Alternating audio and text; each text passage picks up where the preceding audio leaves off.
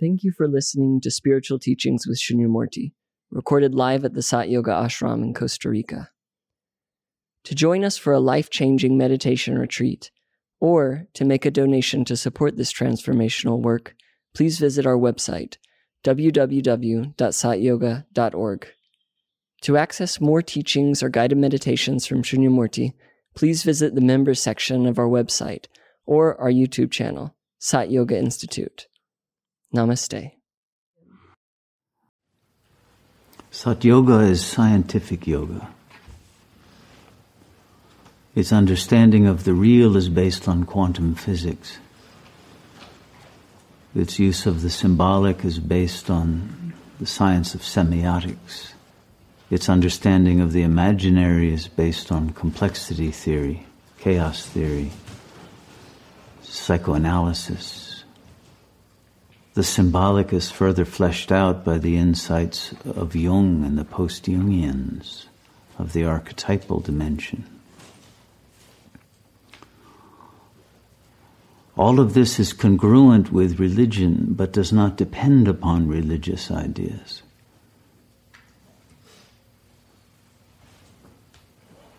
And religious ideas without a scientific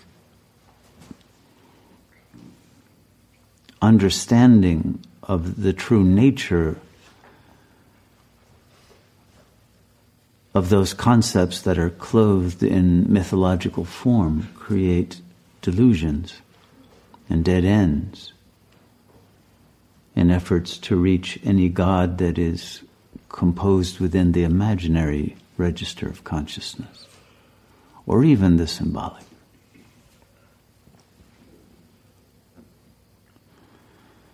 Quantum physics teaches, and it's quite clear, it's, it's irrefutable, that there are two apparent levels of reality the quantum reality, which is the reality, and then what they call the classical or Newtonian reality, which is simply an illusion created by minds that have had their quantum wave function collapsed into a miscognition of quantum waves as material objects in space and time. But quantum physics has proven that there are no such thing as material objects, nor space nor time.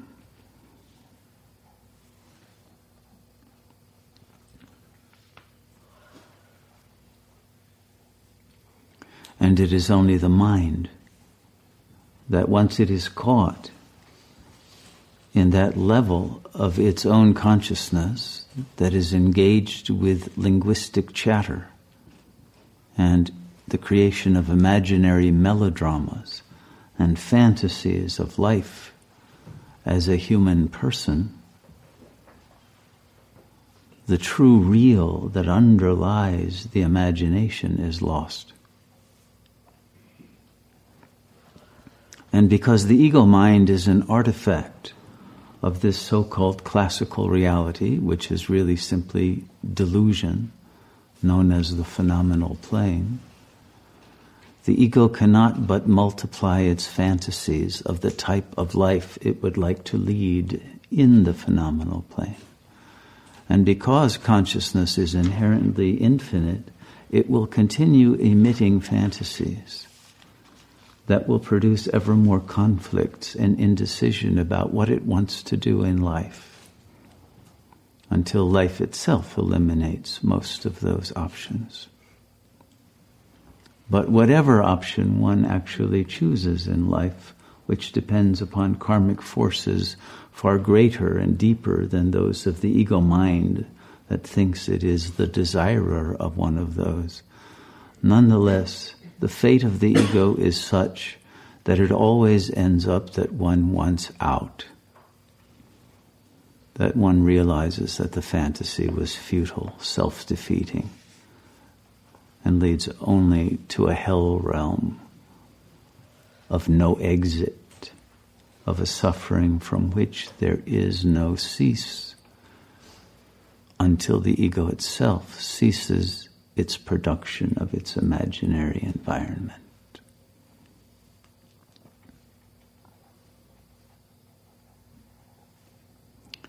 And the ego's environment begins as its psychological environment within its own unconscious layers that then get projected out as phenomenal interactions with others with whom one has either desire or fear, hatred, repulsion, disgust, or any of the spectrum of emotional reactivities that produce the different colors of the phenomenal plane, its positive and negative charges that produce the apparent motion of time and space.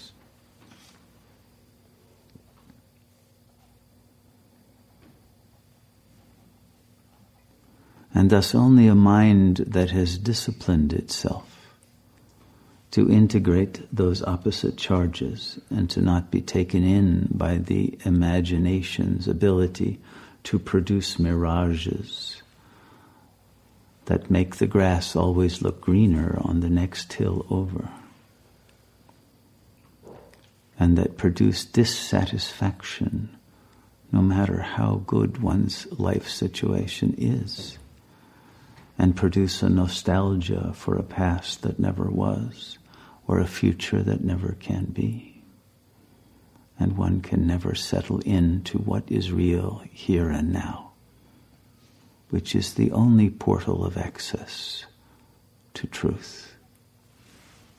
to power, to love, to all the things that one was looking for through one's imagination can only be attained by shutting down the imaginary and ending one's symbolic critique of that imaginary and bringing one's attention home to the real that never appears as either a subtle dream field or an outer apparent phenomenal world, but is the source of the sense of I. And until the attention is trained to return to the source of the I, to break through its apparent worlds in which it seems to live, whether it is an I of a physical body or an I of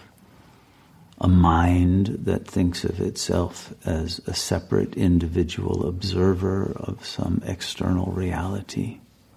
a solipsistic I or whether it is the real, in which case all the apparent worlds dissolve and are recognized as dreams in a collective field that itself has no reality beyond its own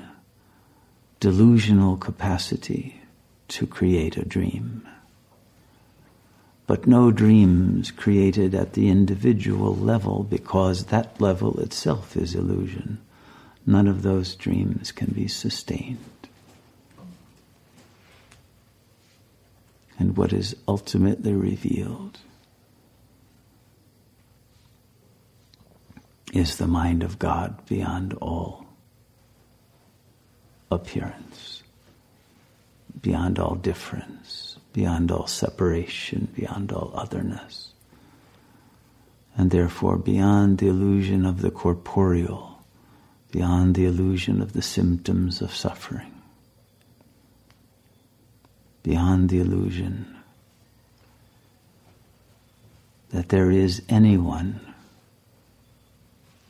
who even has the capacity to suffer or enjoy.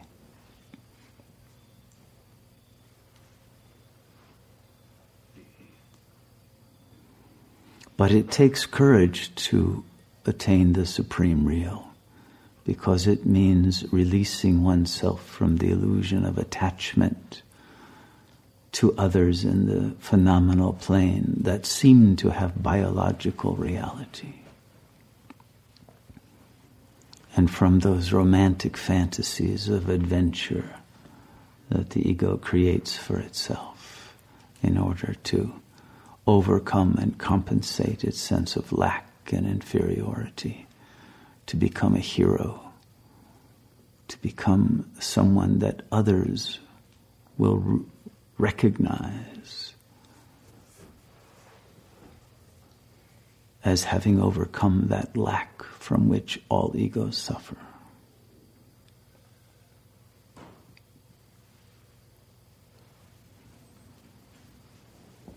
But all of these games, at whatever level of sophistication they are played, are futile wastes of our life energy.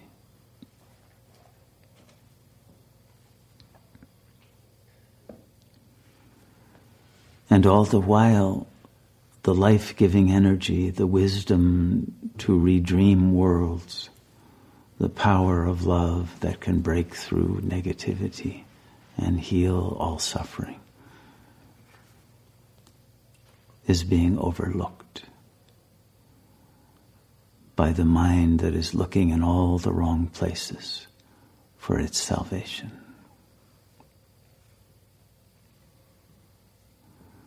The time has come to stop looking in all those wrong places and to stop looking from the perspective of an ego in a phenomenal world and to stop pretending you are simply a body that is living for the enjoyment, the comfort zone for that body, or a mind that simply wants the soothing sense of certainty that is always an illusion.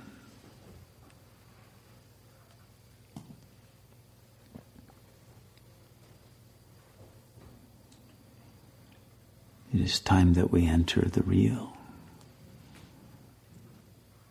Because the phenomenal plane that has been the comfort zone of the ego is itself now in a state of collapse and will soon not support life. And so there is a race against the illusion of time in which we will either overcome those apparent laws of nature and of psychology that hold back our ability to liberate ourselves from the delusion of destruction and bring about a planetary miracle of rebirth, or we will fall into that same holocaust of thermonuclear conflagration that the world is hurtling toward full speed.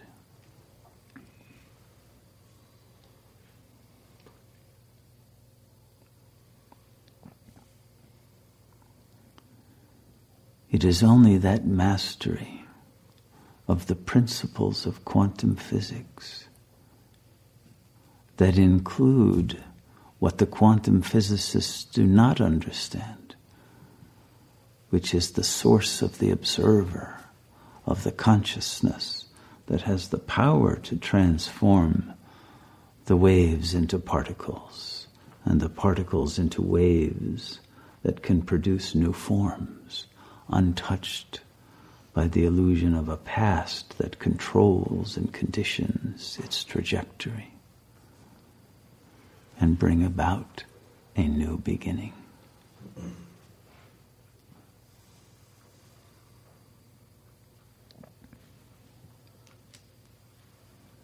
But if we are stuck within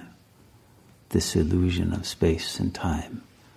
as creatures helpless, and ever more hopeless in the grip of the revelation of the end times that are bringing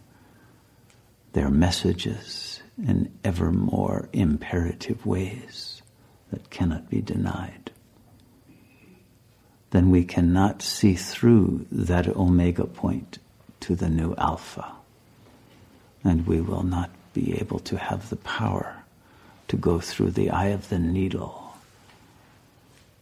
and become co creators of that new world. And we can do nothing for all of those we are attached to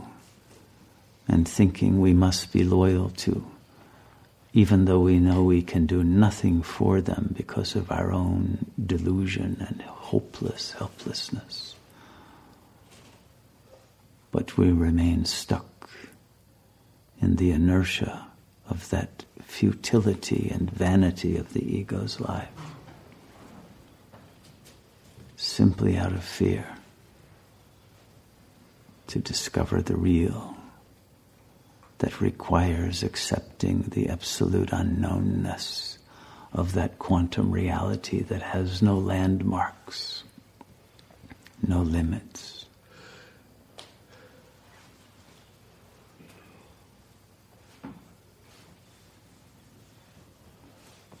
And no capacity to grasp by the instrument of thought.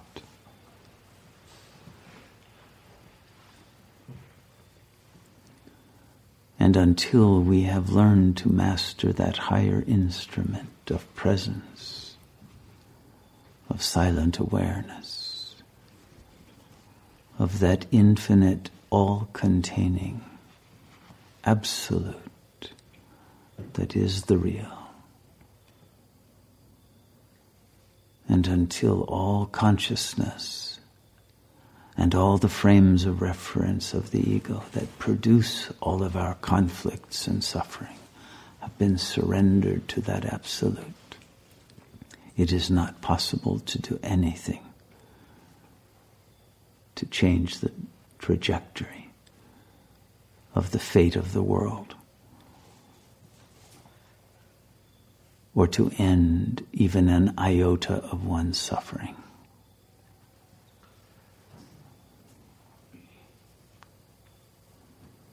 Because the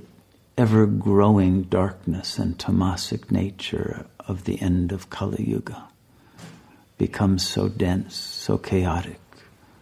so confusing that the mind that is attached to the phenomenal plane becomes contaminated by those impossible pressures of collective anxiety, dread, terror, dismay, that produce an internal chaos and complexity that can no longer be simplified if the ultimate center, that is the God Self, has not been reached and stabilized to enable us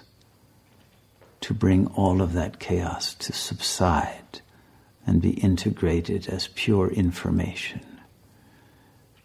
into that infinite intelligence that one must have attained through the surrender of the ego identity. But if one acts from the egoic perspective and believes in that frame of reference, then the soul is lost.